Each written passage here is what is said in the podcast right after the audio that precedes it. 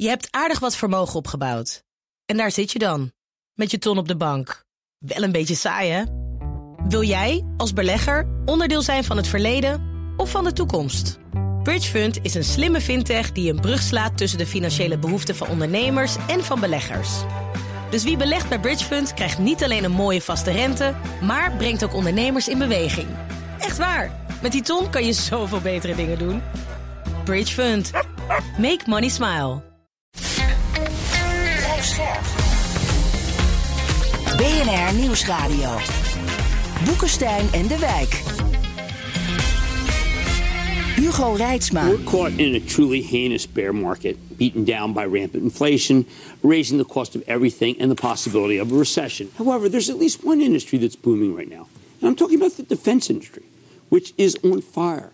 Perhaps you may think for all the wrong reasons, but it's on fire. Tuesdays, feed your greed. All new greed. Tuesdays, 10 Eastern, CNBC. Feed your greed. Beleggers weten wel hoe de wind waait en zijn dol enthousiast over de wapenindustrie. Want hoe herbewapent het Westen tegelijk Oekraïne en zichzelf? Dat bespreken we bij Boekenstein en de Wijk op zoek naar de nieuwe wereldorde. Met onze gast Sjoerd Sjoerdsma, buitenlandwoordvoerder voor D66 in de Tweede Kamer.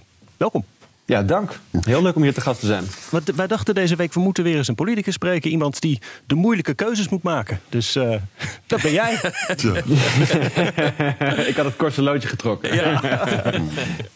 Hey, Duitsland doneert deze week luchtafweer dat het voor zichzelf had besteld. Estland heeft al zijn javelins al weggegeven. En Nederland heeft straks voor 15 miljoen minder aan luchtdoelraketten. Kan dat allemaal samen, Sjoerd? Uh, ja, er is volgens mij niet een keuze. Het zal moeten. Uh, wij zullen uh, alles wat we uh, kunnen doneren, zullen we eigenlijk ook moeten doneren. En dan geldt, daarbij geldt natuurlijk wel dat Nederland, als je kijkt naar wat wij op de militaire planken hebben liggen, inmiddels de boel wel behoorlijk hebben leeggehaald. En ik verbaas me telkens weer over de enorme creativiteit van de minister van Defensie en de commandant der strijdkrachten om toch weer nieuwe constructies te bedenken en toch weer. Hm. Uh, iets, uh, iets uh, op de mat te weten te leggen en tegelijkertijd hun best te doen om ook de militairen gemotiveerd en, en tevreden te houden. Want ja, ik snap ook wel dat het niet altijd even leuk is als, als, als al het materieel richting Oekraïne gaat. Ja, dat is echt een probleem hè, op dit ogenblik. Ik hoor dat ook vanuit de krijgsmacht, dat, dat sommige militairen zeggen, ja, ineens zijn maar artilleriestukken verdwenen. Wat moet nou? Hè, bij wijze van spreken. Dat is echt een nou, groot probleem. Hoe ga je daarmee om eigenlijk, ook in de politiek? Nou ja, ik denk dat, het daarvoor, dat daarvoor twee dingen heel erg belangrijk zijn. Eén is de boodschap, uh, en dat is denk ik een heldere boodschap. Ja, dit, dit is ook onze oorlog, ook al zijn we formeel niet in oorlog. En we moeten het eigenlijk zo zien, laat ik het maar heel plat zetten, dat um, ja, Oekraïne betaalt voor deze oorlog en voor hun veiligheid en, en hun vrijheid in bloed. En wij betalen daarvoor in euro's en militair materieel. En ja, dat is voor, voor ons natuurlijk, als je, als je er een stapje terug zet, is dat een ja, toch in deze vervelende tijd een hele luxe manier van oorlog voeren. Dat er geen rechtstreeks risico voor ons is.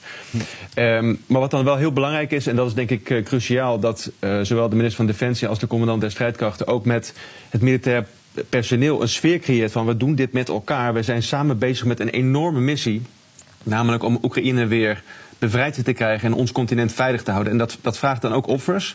Maar er moet ook perspectief zijn. En het perspectief dat als wij materieel, uh, en dat doen we grootschalig, richting Oekraïne verschepen, dat ook duidelijk is wanneer dat weer vervangen wordt en hoe snel dat vervangen wordt. Ik denk dat dat cruciaal is. Ja, en het tweede wat nu niet, van groot belang is. Dat, dat weten we natuurlijk niet, want dat gaat gewoon uh, mogelijkerwijs jaren duren voordat we die spullen weer hebben.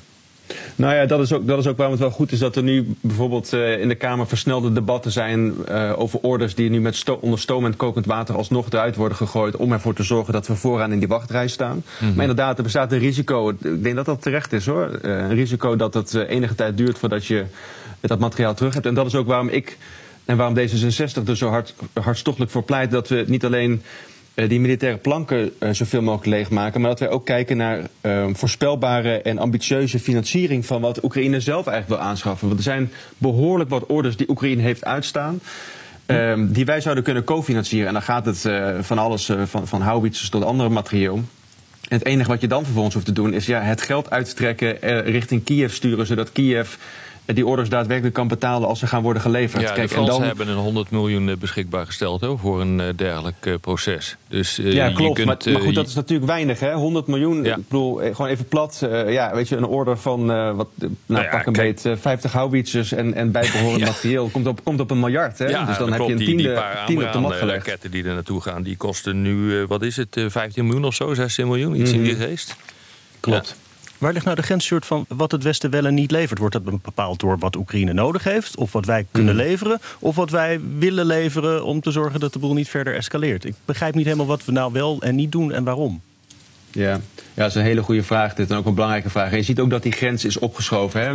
Nederland zat, zat heel erg vooraan, uh, al voordat, deze, voordat Rusland Oekraïne binnenviel, was Nederland bereid tot het leveren van wapens. En toen werd er een wat kunstmatig onderscheid gemaakt tussen offensieve en defensieve mhm. wapens. Nou, inmiddels is dat onderscheid, laat ik het eufemistisch zeggen, uh, iets wat vervaagd.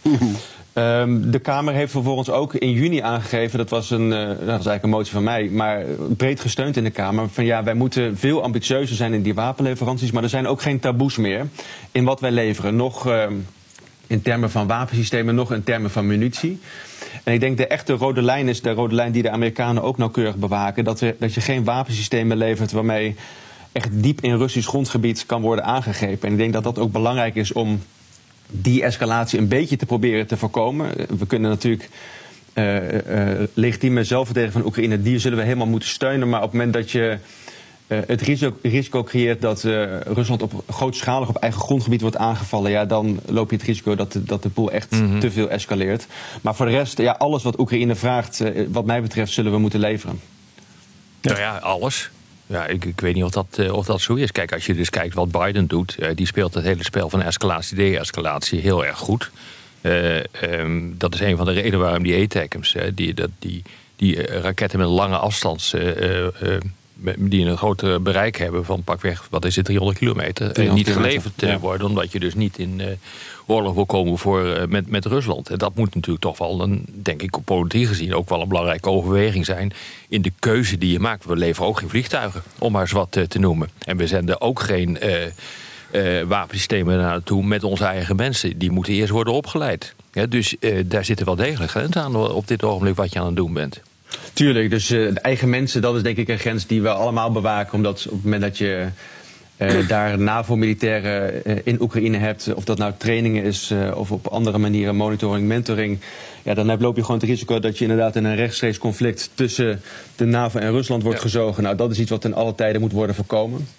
Tegelijkertijd moet ik wel eerlijk zeggen dat ik wat minder aarzelingen heb bij het leveren van, van gevechtsvliegtuigen en ook die langere afstand systemen waar we het net over hadden. Mm -hmm. uh, omdat het ook cruciaal is. Kijk, als je kijkt naar bijvoorbeeld de, militaire situatie in de Donbass.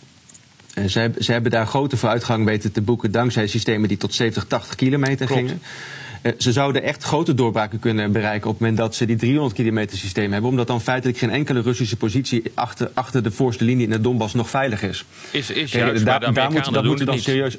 Ja, dit is nee, wel dat makkelijk klopt. praten erover, maar uh, wij hebben die systemen niet als Nederland en uh, Amerika wel. En die hm. gaat erover. Ja. Hm. Nou ja, klopt. Maar dat is natuurlijk waar. Dus wat dat betreft, kijk, uh, voor een deel is, de, is, en dat is altijd de positie van, van Nederland bij hele grote wereldproblemen. Voor een deel zijn wij ook ja, toeschouwer, analist, bijna voetbalcommentator. En hopen we dat mensen op het veld af en toe naar ons luisteren. En vaak genoeg is dat niet zo. Dus, dus in die zin moeten we ook reëel zijn over onze eigen rol. Maar tegelijkertijd, uh, ik zie ook dat. Uh, ja, goed, ik, ik, ik, herinner me nog mensen die zeiden van ja, je moet ook geen Humvees leveren. En je moet geen Bushmasters leveren, want dan gaan de Russen reageren. We zien ook dat de, de voorspelde Russische reactie en de voorspelde Russische escalatie op westerse steun, uh, dat, die niet is, dat die niet is gekomen de afgelopen tijd. En dat, ja, maar dat mag je zo niet ook, zeggen, Sjoerd. Uh, dat, nou, mag, laat ik daar nog even één ding over zeggen. Omdat, en, dat, en dat komt, denk ik, en dat, dat is niet van mijn analyse... omdat het Westen de afgelopen jaren de verkeerde analyse heeft gemaakt over Poetin. Telkens concessies gedaan, telkens eigenlijk zeer zware rode lijnen die zijn overschreden genegeerd. Ik, ik noem maar even uh, Georgië in Klopt. 2008. Ik noem de Krim. Ik noem de oorlog die, die Rusland voerde in uh, Oost-Oekraïne 2014... die we eigenlijk geen oorlog mochten noemen van ons kabinet. Mm -hmm. Ik noem maar even Nord Stream 2, dat consequent een commercieel project werd genoemd... terwijl het, ja. we eigenlijk allemaal wel wisten dat het een geopolitieke wurgslang was. En ik denk elke concessie die je doet aan Poetin... dat beschouwt hij als een zwakte en als een uitnodiging om een stap vooruit te zetten. En elke ja, toch stevige maatregel maakt het voor hem echt wel ingewikkeld. Ja, maar je kunt niet met de kennis achteraf eh, zeggen van uh, uh, we hadden eerder uh, bepaalde systemen moeten leveren. Want in de, de situatie van dat moment was het juist om het niet te doen. Hè. Dat zie ik dus nu ook voortdurend bij al die geniale twitteraars gebeuren. Die roepen van ja, nee, dat hadden we toen ook al moeten doen. Dat is dus niet zo. Hè. dus hier is wel, vind ik, heel goed naar gekeken om niet in een te vroegtijdig stadium te, uh, te escaleren. Nu kan je je iets meer permitteren, omdat het Russische leger in belangrijke mate op zijn gat ligt. Ja. Ja, nou misschien is dat waar, maar kijk, ik denk, ik denk iets belangrijker is dat wij hier een stap terug doen en dat die politici die destijds, ja, eigenlijk laat ik het zo zeggen, een, eh, een beetje een eh, business as usual, een, een half appeasement rol ten opzichte van Rusland speelden, dat zij ja, ook een stap terugzetten om te reflecteren op hun rol en, en welke les je daarna uittrekt. En ik zeg dat niet om Weet je, ik hoef niet excuses of zo, eh, want ik ben hier tien jaar mee bezig. Dat, dat hoeft allemaal niet. Maar wat ik wel denk is, als je hier niet de juiste lessen uittrekt. Uh, dan gaan we elders in het conflict gaan we de verkeerde keuzes maken. Hè, dan gaan we, gaan we dingen, dingen doen in het kader van. Goed, we moeten nu de-escaleren, we moeten nu deze oorlog stoppen, want we kunnen het niet meer aan. Nee. Met als gevolg dat Poetin en Xi Jinping de verkeerde lessen trekken. Uh, maar ook gewoon één stapje verder, die afhankelijkheden die wij hadden ten opzichte van het autocratische Rusland op het gebied van gas, kijk, die hebben we ook ten aanzien van China. En, en de gevolgen van die afhankelijkheden van China, die zijn nog vele malen groter als dat ooit een keer fout gaat daarmee betrekking tot mm, Rusland. Dus als we, die les, als we die les van Rusland echt goed willen leren, ja, dan moeten we nu daar ook op gaan bewegen. En dat gaat, gaat ook een prijs, prijs met zich meebrengen die voor de gemiddelde Nederlander uh, ja, best pittig zal zijn.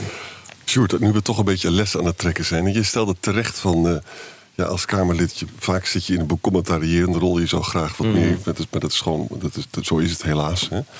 Maar een aantal dingen hebben jullie misschien wel iets meer invloed op. En, en dat is bijvoorbeeld de vraag van de uh, Europese defensieindustrie. Hè? We hebben dus, ik denk dat de eerste les is... we hebben gewoon te veel bezuinigd op krijgsmacht. Daar betaalt daar nu keihard een hoge prijs voor. Maar nu ook. Ik zou wel eens willen weten hoeveel wapens zijn nu van Amerikaanse makelij die gaan. Volgens mij zijn de panzerhouwitsers zijn, dacht ik, Europees. Hè? Maar mhm. waarschijnlijk zal het meeste geld gaat toch naar Amerika toe. De derde vraag die ik wil stellen is: als je naar de Europese defensieindustrie kijkt, ik vind dat, dat die veel meer zou moeten samenwerken en veel minder elkaar zou moeten belazeren. Dan lees ik weer artikelen dat met het, met het toekomstige Europese gevechtsvliegtuig dat er weer enorme ruzie is tussen de Fransen en de Duitsers. En luister, als je Europeaan bent, en dat ben je, Sjoerd... hier moeten gewoon op een of andere manier moet dat tot samenwerking komen. En we moeten ook zelf een wat aan wapens kunnen verdienen in Europa. Wat vind je daarvan? Ja, nee, ja, goed. Ik zou misschien om daarop te reageren...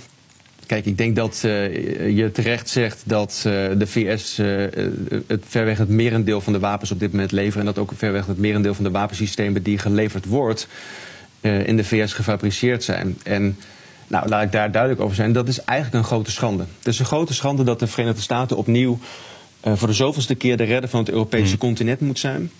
En dat het ons niet lukt om uh, daar zelf iets tegenover te stellen. En dat is ook, het is ook een vorm van decadentie, laat ik het ook zo zeggen. Want het betekent gewoon feitelijk dat uh, Europa, als ik het zo mag zeggen, niet in staat is om de eigen grenzen te, te verdedigen. En als er één klassiek liberale taak is die de staat moet, moet kunnen vervullen. Dan is het verdedigen van je eigen grenzen en verdedigen van je eigen mensen. Maar dit is nou, toch de afgelopen 30 jaar ook. Ik bedoel, daar ben je toch eerlijk gezegd mede verantwoordelijk voor, voor de situatie die is ontstaan. Ik bedoel, mensen zoals ik die roepen dit al, al decennia. Dat, dat dit het resultaat hiervan kan zijn. Er is natuurlijk gewoon nooit naar geluisterd. Dat is natuurlijk helemaal geen reden om eh, naar ons te luisteren. Maar je hebt toch wel een verantwoordelijkheid als politiek hoor, vind ik.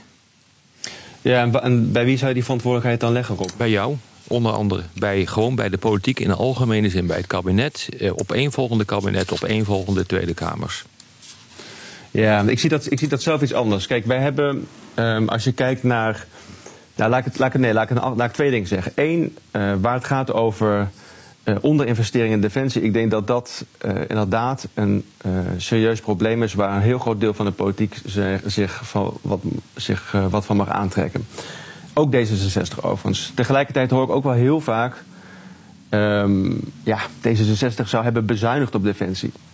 Het tegendeel is waar. Hè? Uh, het was uh, D66 en de SGP en de ChristenUnie die in 2013 de trend van bezuinigingen ingezet onder de VVD en het CDA hebben weten te keren naar investeringen. Het waren de kabinetten uh, Rutte 3 en 4 die echt fors hebben geïnvesteerd in defensie waar D66 in zat. Het was Uh, ook ja, mijn motie. Ja, nee, die dat, allemaal, het klinkt allemaal dus prachtig. Dus even, het klinkt allemaal dus prachtig. Eventjes, maar het probleem nee, het zit natuurlijk gewoon in het begin van de jaren 90 toen dat fout is gegaan. Ja, goed. Maar kijk, het is wel belangrijk. Ik vind de, de algemene beschuldiging van de politiek. Het is altijd heel belangrijk om, om wel precies te zijn. Kijk, en hier, er zijn eigenlijk twee dingen die moeten gebeuren. Dus die fout van onderinvesteren die moet worden hersteld. Nou, dat, dat wordt nu eigenlijk in een rap tempo gedaan. Uh, maar daarnaast, en ik denk dat daar uh, Arend Jan echt een terecht punt heeft.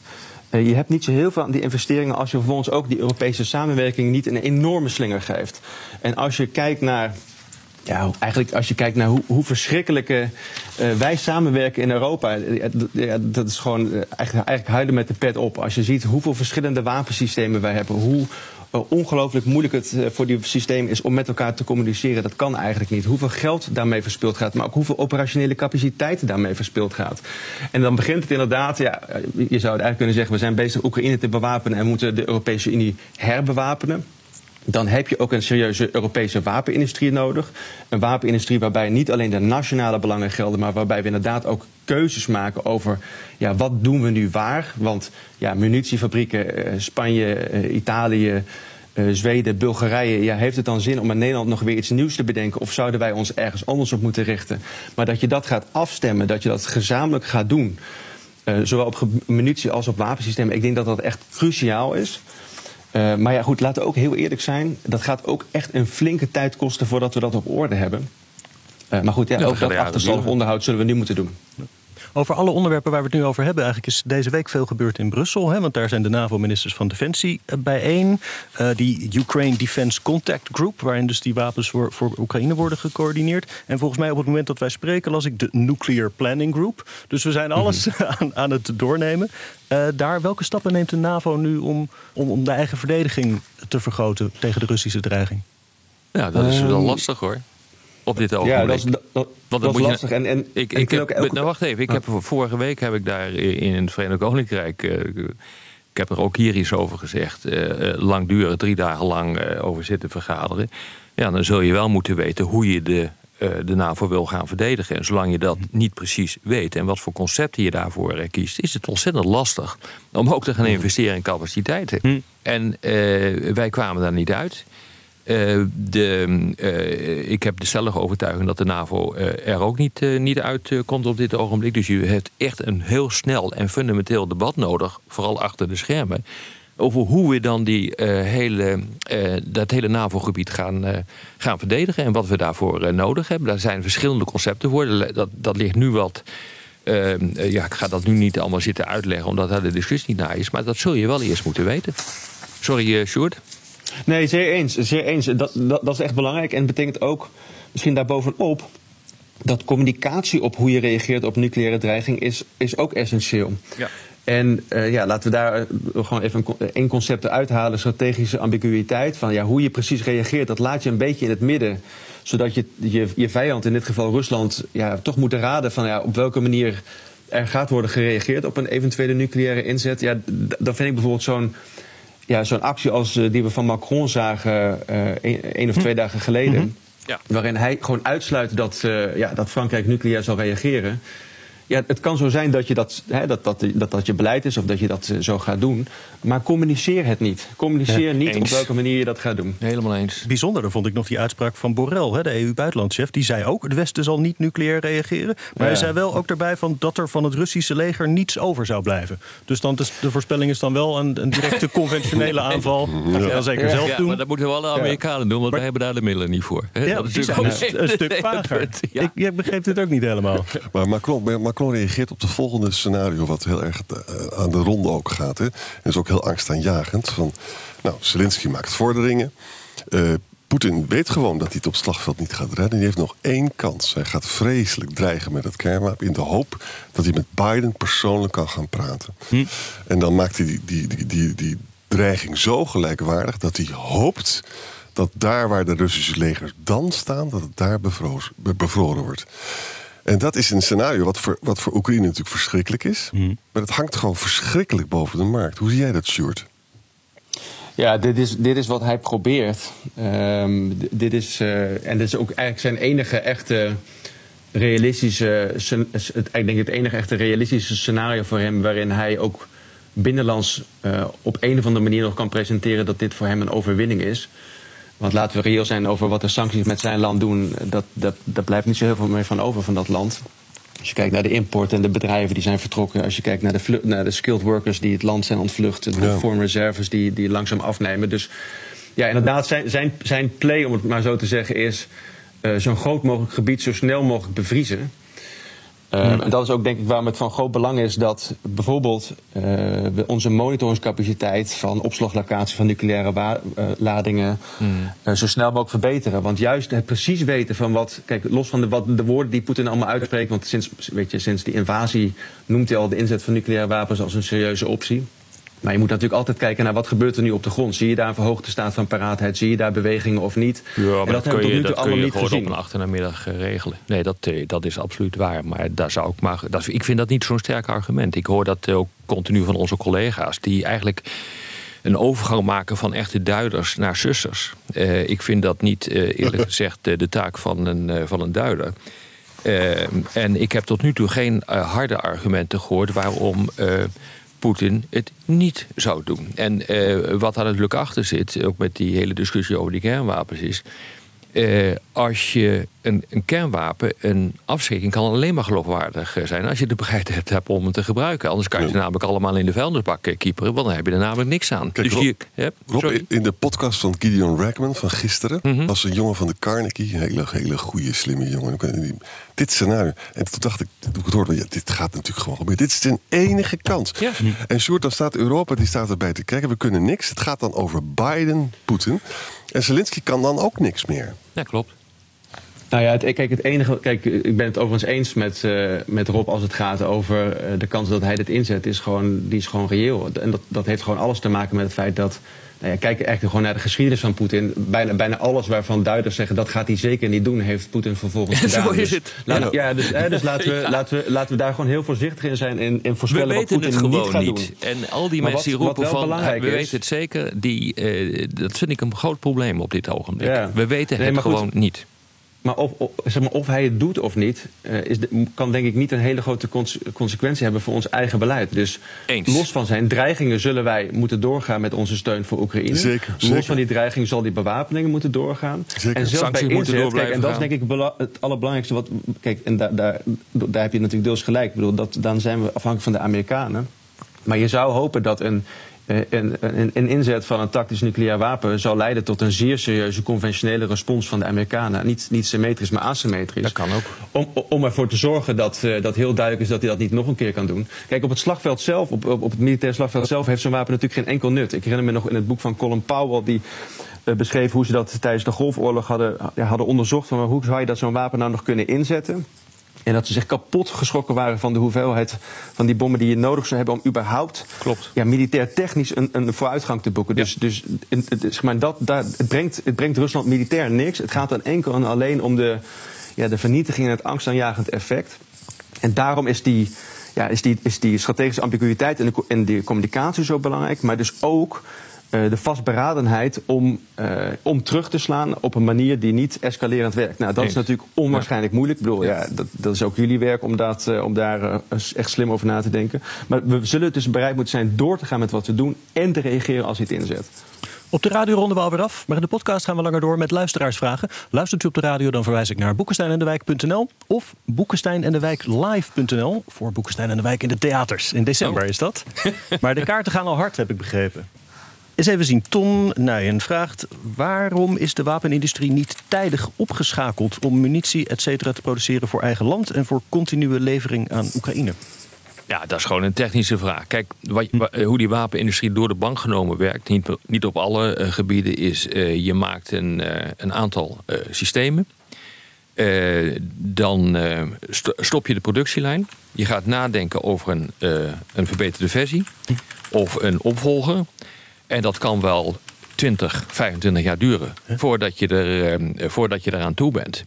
Uh, dus die productielijnen bestaan gewoon niet meer. Uh, dus het is niet zo dat je zegt van nou, nou ik ben er de stingen zijn. ik ga nu naar de winkel toe en ik bestel 10.000 stingers. Mm. Dat kan dus gewoon mm. niet. En hoe zwaarder het wapensysteem, hoe groter het probleem is. En dat is precies waar we nu tegenaan lopen. En dat is een ander probleem. En het heeft te maken met munitie. We hebben ons binnen de NAVO, maar ook zelfs de Amerikanen, niet voorbereid op een hele lange oorlog. dit was niet echt de bedoeling wat er nu gebeurt. Dat je zo ontzettend veel uh, munitie erheen jaagt. Uh, waardoor je gewoon door je voorraden heen uh, gaat. Dat was, zat niet in de planning. men is uitgegaan van korte oorlogen, korte slagenwisselingen, waarna je gewoon weer voldoende tijd hebt om te kunnen recupereren en uh, de spullen aan te vullen. Dat is gewoon een heel. Uh, ja, dat, is, dat is feitelijk het korte antwoord hierop. Um, Sjoerd? Nou ja, het, het, en het gekke is natuurlijk eigenlijk, je zou zeggen dat we die les misschien wel hadden kunnen leren na de, na de oorlog in Libië toen Europa er zelf dacht uh, wel het een en ander in de melk te kunnen brokkelen. Maar er al snel achter kwam, ik weet niet hoeveel, voor hoeveel dagen hadden we toen uh, munitie voor onze gevechtsvliegtuigen? Zes of zeven dagen ja, of zo. En toen waren ja, de voorraden op. Ja. ja, dus ja, je, je, zou zeggen dat mensen toen hadden gedacht van... hé, hey, dit is misschien een uh, probleem. Maar dat hebben we inderdaad niet gedaan. Achtingslerend vermogen is niet heel groot hoor, Stuart. Dat is uh, wel een groot probleem. Zo blijkt maar Ik was ja. net even hard op de politiek, maar dat, dat geldt eigenlijk voor iedereen. en ik, ik hoor nu al de stemmen van als dit op een gegeven moment afgelopen is... dan zal de boel misschien wel weer snel in elkaar kakken. En dan hebben we helemaal geen discussie meer over verhoging van de defensiebegrotingen. Want dan zijn er weer andere urgentere problemen. Hè. Dat, daar wordt nu al in vele landen, ja. heb ik nu ge, gemerkt nu alweer rekening mee gehouden. Dus, uh, nou. Ja. nou ja, ik, ik, denk dat dat inderdaad een probleem is. Hè? Dus, dus precies wat je zegt, van, van ja, mensen willen heel graag terug naar uh, de normale gang van zaken. Terwijl we, we eigenlijk nu moeten doorpakken. En dat geldt niet alleen, zoals jij terecht zegt, voor de defensiebegroting.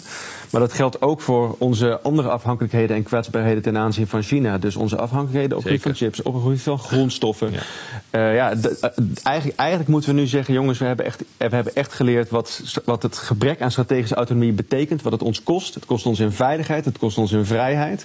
En dat betekent dat we nu de komende, ja, het komende decennium misschien wel gaan betalen met euro's en met onze welvaart om iets van die veiligheid en vrijheid in de toekomst weer maar zeker hoe te stellen. Krijg je, kijk, helemaal eens hè. En dit is ook wat, uh, wat we in dit programma al jaren roepen. Maar hoe krijg je dat nou voor elkaar? Hoe, hoe ben je nou in staat, uh, ook als politiek? Ik bedoel, uh, jij behoort bij de mensen die ook de smaakmakers zijn op dit gebied in Nederland. Hoe, hoe krijg je het nou voor elkaar om dit echt tussen de oren te krijgen van een belangrijke meerderheid eh, binnen de Tweede Kamer, maar ook bij het publiek? Dat, dat, dus, dat dit hmm. dus offers uh, uh, eist en dat je dus gewoon moet investeren. Dat lukt alleen als de Russische beer blijft brullen. Zo gaat het. Hmm. Nou ja ik, ja, ik vrees dat je gelijk hebt, uh, Arend Jan.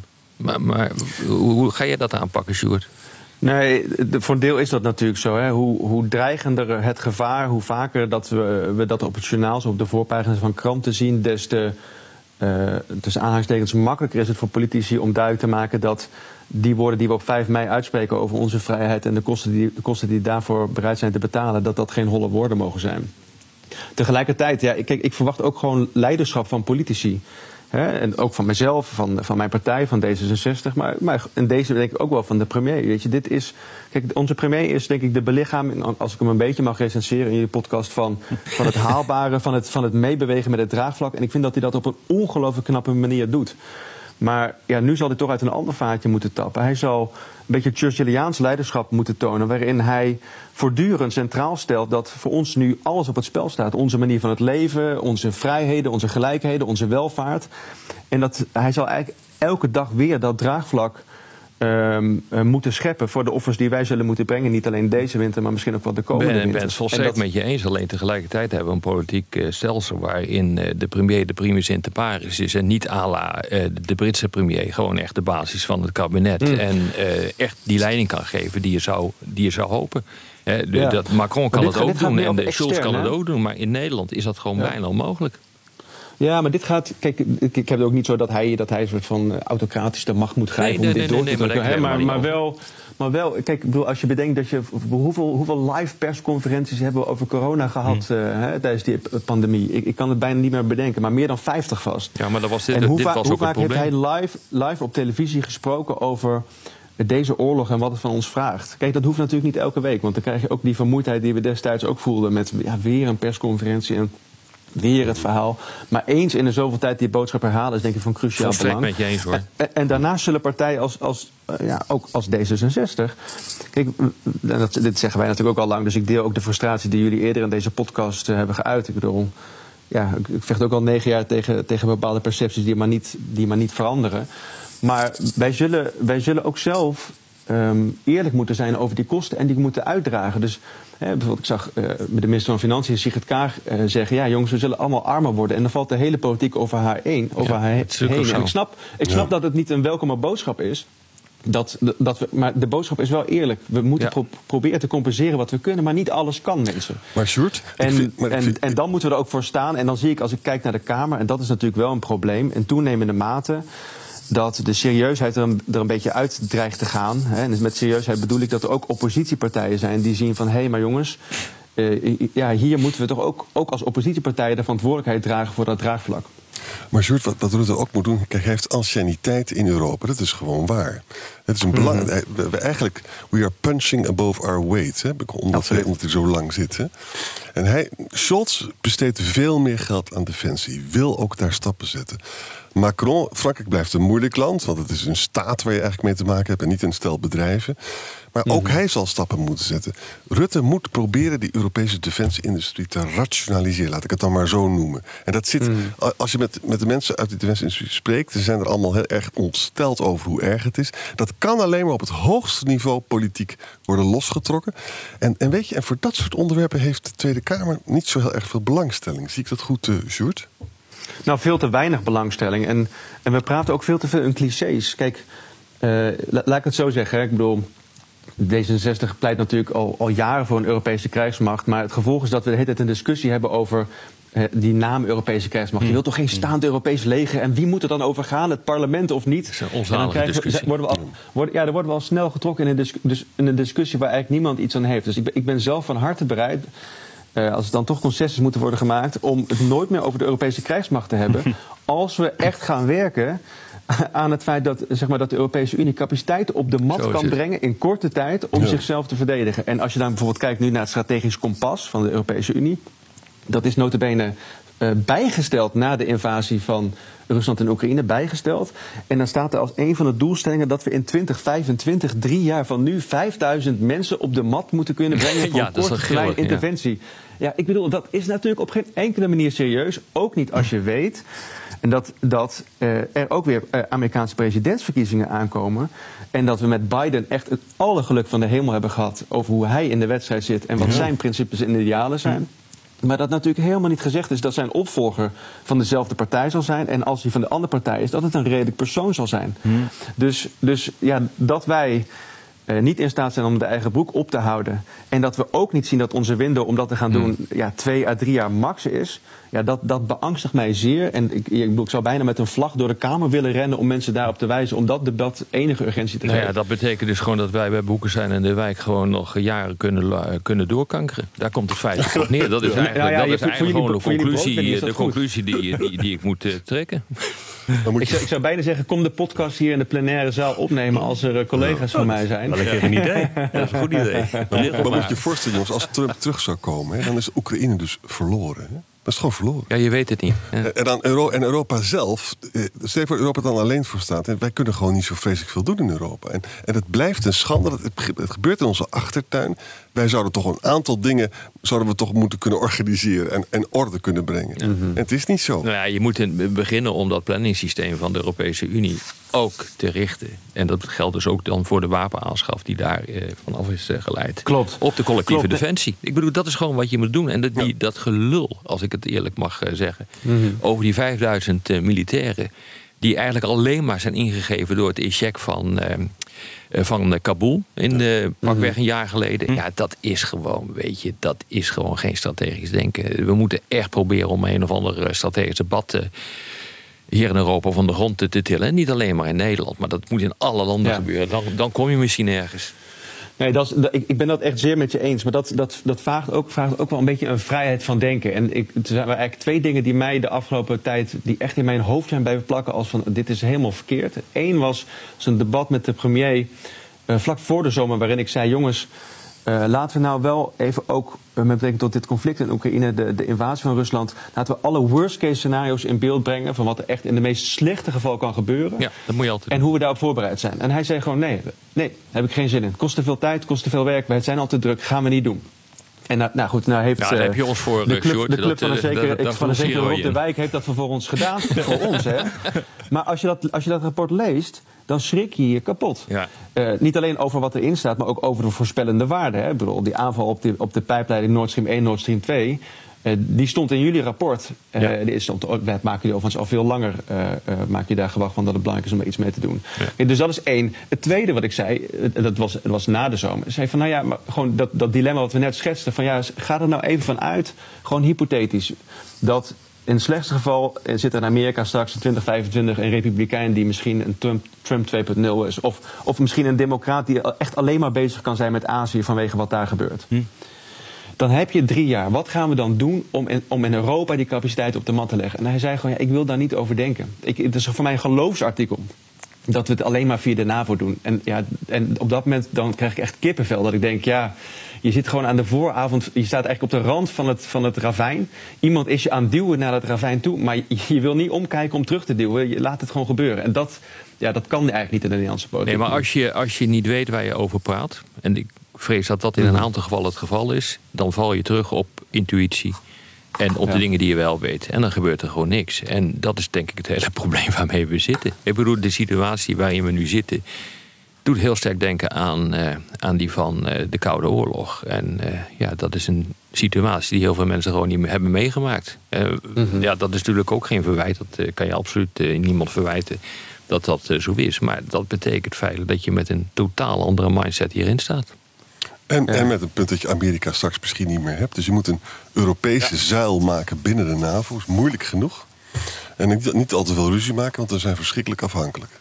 Ja. Nou, zo komen we op een heel En- natuurlijke manier in dit programma altijd weer uit bij de worst case scenario's. Ja. hè? Ja, natuurlijk, dat passeren we hier. Ja. Wou jij nog wat zeggen, Sjoerd? Nou, kijk, kijk wat, ik, wat ik ook zelf denk is... eh, één, één ding wat we, wat we ook gewoon te weinig doen... is eh, al, onze, al onze instrumenten inzetten. Op een politieke manier. Dat, frustreert mij ook al enige tijd. Ehm, bijvoorbeeld eh, eh, de economische marktmacht van, eh, van, van de Europese Unie. Die is gigantisch. Om het zo'n voorbeeld te noemen. Hè, de, de, we gaan even een beetje weg van, van Rusland nu. Maar de genocide op, op de Oeigoeren in China. Nou, ik, ik heb daar gepleit voor sancties. De, de- de premier wilde er niet aan. Er kwamen toch Europese sancties op, op Chinese officials. Tegenreactie van China. Een aantal parlementariërs worden op de sanctielijst gezet, waaronder ik. En wat doet dan vervolgens het Europese parlement? Die blokkeert het investeringsverdrag met China totdat wij van die lijst worden gehaald. Maar ja, dat investeringsverdrag is natuurlijk veel meer waard dan een of andere sukkelige Sjoerdsma. Ik bedoel, je kan daar gewoon de mensenrechten situatie verbeteren. Of Ja. je kan gelijke markttoegang voor China voor terugkrijgen. Je kan daar ander gedrag eh, in de omgeving van China voor terugkrijgen. Dat denken van, ja, hoe zet je die marktmacht in? Eh, Maar ook bijvoorbeeld, hoe zetten we onze ontwikkelingssamenwerking op een fatsoenlijke manier in? Als je ziet hoe sommige van onze eh, partnerlanden hebben gestemd op de VN-resolutie als het gaat over de territoriale soevereiniteit van Oekraïne. Toch even een gesprek aangaan misschien over die relatie met hen als je niet eens het VN-handvest kan onderschrijven als het erom gaat. Hè?